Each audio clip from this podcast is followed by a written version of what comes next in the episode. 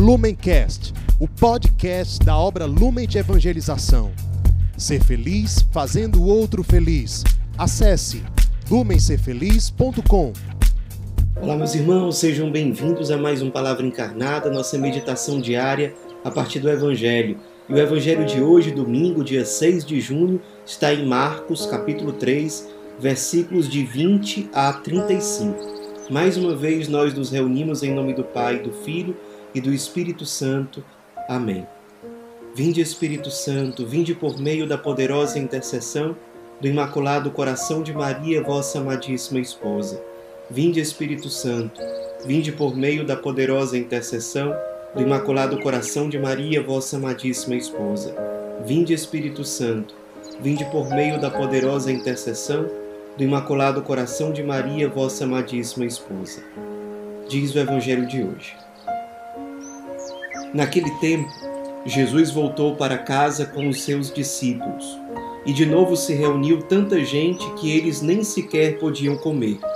Quando souberam disso, os parentes de Jesus saíram para agarrá-lo, porque diziam que estava fora de si. Os mestres da lei, que tinham vindo de Jerusalém, diziam que ele estava possuído por Beuzebu e que pelo príncipe dos demônios ele expulsava os demônios. Então Jesus os chamou e falou-lhes em parábolas. Como é que Satanás pode expulsar a Satanás? Se um reino se divide contra si mesmo, ele não poderá manter-se. Se uma família se divide contra si mesma, ela não poderá manter-se. Assim, se Satanás se levanta contra si mesmo e se divide, não poderá sobreviver, mas será destruído. Ninguém pode entrar na casa de um homem forte para roubar seus bens sem antes o amarrar. Só depois poderá saquear sua casa. Em verdade vos digo: tudo será perdoado aos homens, tanto os pecados como qualquer blasfêmia que tiverem dito. Mas quem blasfemar contra o Espírito Santo, nunca será perdoado, mas será culpado de um pecado eterno. Jesus falou isso porque diziam: Ele está possuído por um espírito mau. Nisso chegaram sua mãe e seus irmãos. Eles ficaram do lado de fora e mandaram chamá-lo. Havia uma multidão sentada ao redor dele. Então lhe disseram: Tua mãe e teus irmãos estão lá fora à tua procura. Ele respondeu: Quem é minha mãe e quem são meus irmãos? e olhando para os que estavam sentados ao seu redor, disse: Aqui estão minha mãe e meus irmãos. Quem faz a vontade de Deus, esse é meu irmão, minha irmã e minha mãe. Meus irmãos, estamos hoje diante de um evangelho extenso. Estamos no décimo domingo do tempo comum. E no tempo comum nós contemplamos, meditamos basicamente sobre a vida pública de Jesus, a sua missão, seus milagres, os sinais realizados no meio das pessoas, o chamado que ele faz aos seus discípulos, o envio, enfim, tudo aquilo que Jesus faz durante a sua vida pública, a sua missão pública. E é, no trecho de hoje do Evangelho, nós vemos Jesus, como era muito comum, cercado por muita gente. Ele acaba voltando para casa e alguns parentes dele não entendiam o que, que estava acontecendo, porque eram pessoas que conviviam com Jesus quando ele era criança, que conheciam a família dele e não conseguiam entender como é que ele podia falar com tanta sabedoria e com tanta autoridade na sinagoga, evangelizando as pessoas. Como é que ele conseguia fazer aquelas curas, aqueles milagres? E aqui já vem uma coisa para nós meditarmos. Às vezes, a gente se coloca numa situação como se a gente já soubesse tudo sobre Jesus, tudo sobre Deus, tudo sobre a vida espiritual. E quando a gente cai nessa atitude de soberba, de autossuficiência, de arrogância, a gente se fecha para o novo de Deus. A gente tem que ter uma postura de humildade, dizer o seguinte: olha, é, ainda há muito para conhecer sobre Deus. Deus ainda tem muito para me surpreender, porque eu ainda não sou santo. Eu preciso ainda caminhar muito. Sem essa atitude de humildade, de simplicidade, é impossível a gente desenvolver uma espiritualidade profunda, verdadeira. Ou seja, estabelecer um relacionamento real e frutuoso com nosso Senhor Jesus Cristo. A gente só consegue estabelecer uma relação boa com Ele, que dá frutos, quando essa relação é pautada pela humildade. Se eu vou para essa relação com Jesus como se eu já soubesse tudo, e Ele tem que se moldar às minhas expectativas, aos meus desejos, às minhas ideias, é óbvio que não vai dar certo. Porque, querendo ou não, sou eu que estou me colocando no centro da relação. Eu com os meus julgamentos, com os meus preconceitos, querendo que Deus se molde ao meu ponto de vista. É mais ou menos isso que aconteceu com os parentes de Jesus. Por isso que achavam que ele estava louco. E Jesus é interessante que no fim do evangelho de hoje, ele dá o um remédio para isso, para que a gente não caia nesse mesmo erro desses parentes dele. Qual é o remédio? Colocar a vontade de Deus no centro. Esses parentes de Jesus que aparecem no começo do evangelho, eles não conseguem estabelecer uma relação boa com Jesus porque eles estão se colocando no centro com arrogância, querendo que Jesus se encaixe nas ideias e nas expectativas deles. No fim do evangelho de hoje, Jesus mostra a cura para isso, o remédio para isso. É entender que nós somos verdadeiros parentes de Jesus, nós fazemos parte da família dele quando nós colocamos não nós mesmos no centro, não as nossas expectativas e desejos no centro, mas colocamos no centro a vontade de Deus. É isso que ele diz no final do evangelho de hoje, quando a própria Virgem Maria aparece junto com outros parentes de Jesus e ele diz, olhando para aqueles que estavam ao redor dele, aquela multidão, ele diz: Aqui estão minha mãe e meus irmãos. Quem faz a vontade de Deus, esse é meu irmão, minha irmã e minha mãe. Jesus está mostrando quem são os seus verdadeiros parentes. Por quê? Porque o vínculo no espírito, ele é superior ao vínculo simplesmente da carne.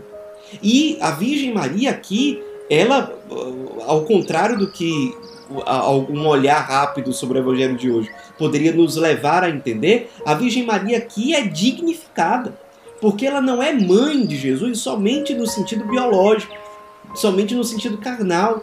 Ela é a primeira a colocar a vontade de Deus no centro. Ela é aquela que no Evangelho aparece dizendo: Eis aqui a serva do Senhor, faça-se em mim segundo a tua palavra. Ela é a mulher que está totalmente submissa à vontade de Deus. Então ela é mãe de Jesus, não somente no sentido carnal, mas também no sentido do espírito. Jesus nos chama a atenção. Nós fazemos parte da família dele de modo real. Quando nós colocamos no centro da nossa vida o próprio Cristo e a vontade de Deus. Esse é o modo correto de nós estabelecermos uma espiritualidade, um relacionamento com a pessoa de Jesus. Se nós colocamos no centro, repito, nossos preconceitos, nossas ideias, nossos desejos, nossa arrogância, nossa soberba, isso não é espiritualidade, isso não vai dar fruto. Isso vai, vai gerar um vazio dentro de nós e daqui a pouco a gente vai acabar se revoltando, inclusive com Deus. Não dá certo. Uma outra coisa que Jesus chama a atenção. O pessoal está dizendo aqui que é, é, ele faz os milagres por causa de Beuzebu. Olha, Beuzebu era uma espécie de príncipe dos demônios. O pessoal querendo que Jesus é, se adeque às expectativas dele, deles, inventam essa loucura. Não, ele faz milagres, que não tem como negar que ele fazia milagres, todo mundo via. Mas ele faz isso porque tem um demônio fazendo isso. E Jesus diz o óbvio: ora, o demônio não vai lutar contra eh, o seu próprio rei. Isso seria uma loucura. Porque os milagres de Jesus levam as pessoas para Deus. Como é que o demônio vai fazer uma, uma coisa que vai colaborar com a conversão das pessoas? É óbvio que isso não faz sentido. E Jesus aproveita essa ocasião para dizer que, olha, a misericórdia de Deus é infinita. Deus é capaz de perdoar tudo. Só não uma coisa, que é o pecado ou a blasfêmia contra o Espírito Santo. E isso não é uma limitação da misericórdia de Deus, mas é um problema relacionado ao mau uso do nosso livre-arbítrio.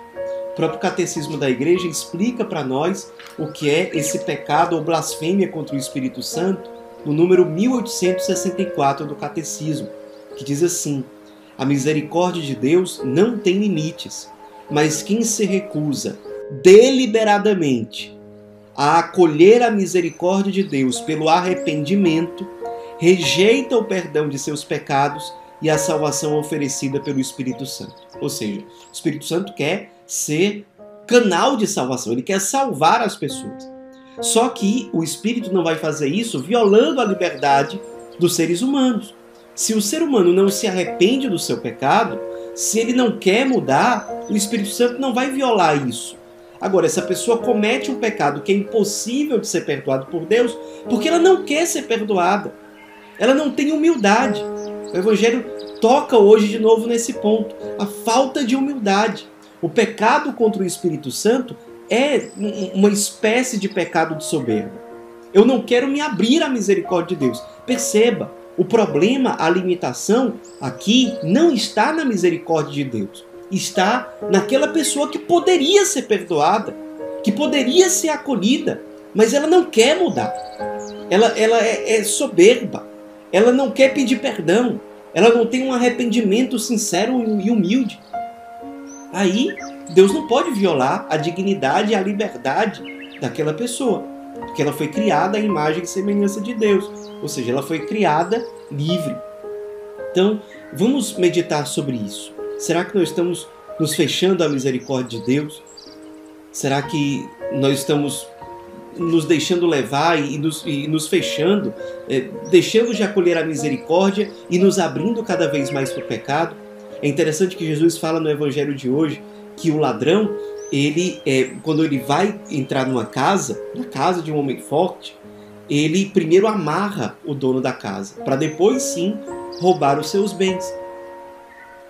Como é que o demônio talvez está nos amarrando para depois roubar aquilo que nós temos de mais precioso? Nossa fé, nossa comunhão com Deus, aquelas, aqueles bens que não passam primeiro o demônio vai nos amarrando. Essa é a estratégia dele. Vai nos amarrando através de um pecado que a gente relativiza e continua. É uma abertura que a gente dá para o maligno e a gente vai naquilo e vai se viciando, se viciando, se corrompendo de alguma forma. Aquele pecado vai se repetindo cada vez mais, vai abrindo espaço para pecados mais graves e aí depois, se a gente não toma cuidado, não se abre para a graça e para a misericórdia de Deus, nós estamos completamente amarrados e aí o demônio tira os bens mais preciosos que nós temos, que são os bens que não passam, aqueles que nos levam para a vida eterna junto de Deus. Então vamos cuidar disso. O evangelho de hoje dá margem para muitos pontos para nossa oração, para nossa meditação. Como a Virgem Maria, guardemos essa palavra no nosso coração e permitamos que ela gere muitos frutos para nossa vida espiritual. Ave Maria, cheia de graça, o Senhor é convosco. Bendita sois vós entre as mulheres, e bendito é o fruto do vosso ventre, Jesus. Santa Maria, Mãe de Deus, rogai por nós, pecadores, agora e na hora de nossa morte. Amém. Em nome do Pai, do Filho e do Espírito Santo. Amém. Lumencast, o podcast da obra Lumen de Evangelização. Ser feliz fazendo o outro feliz. Acesse lumencerfeliz.com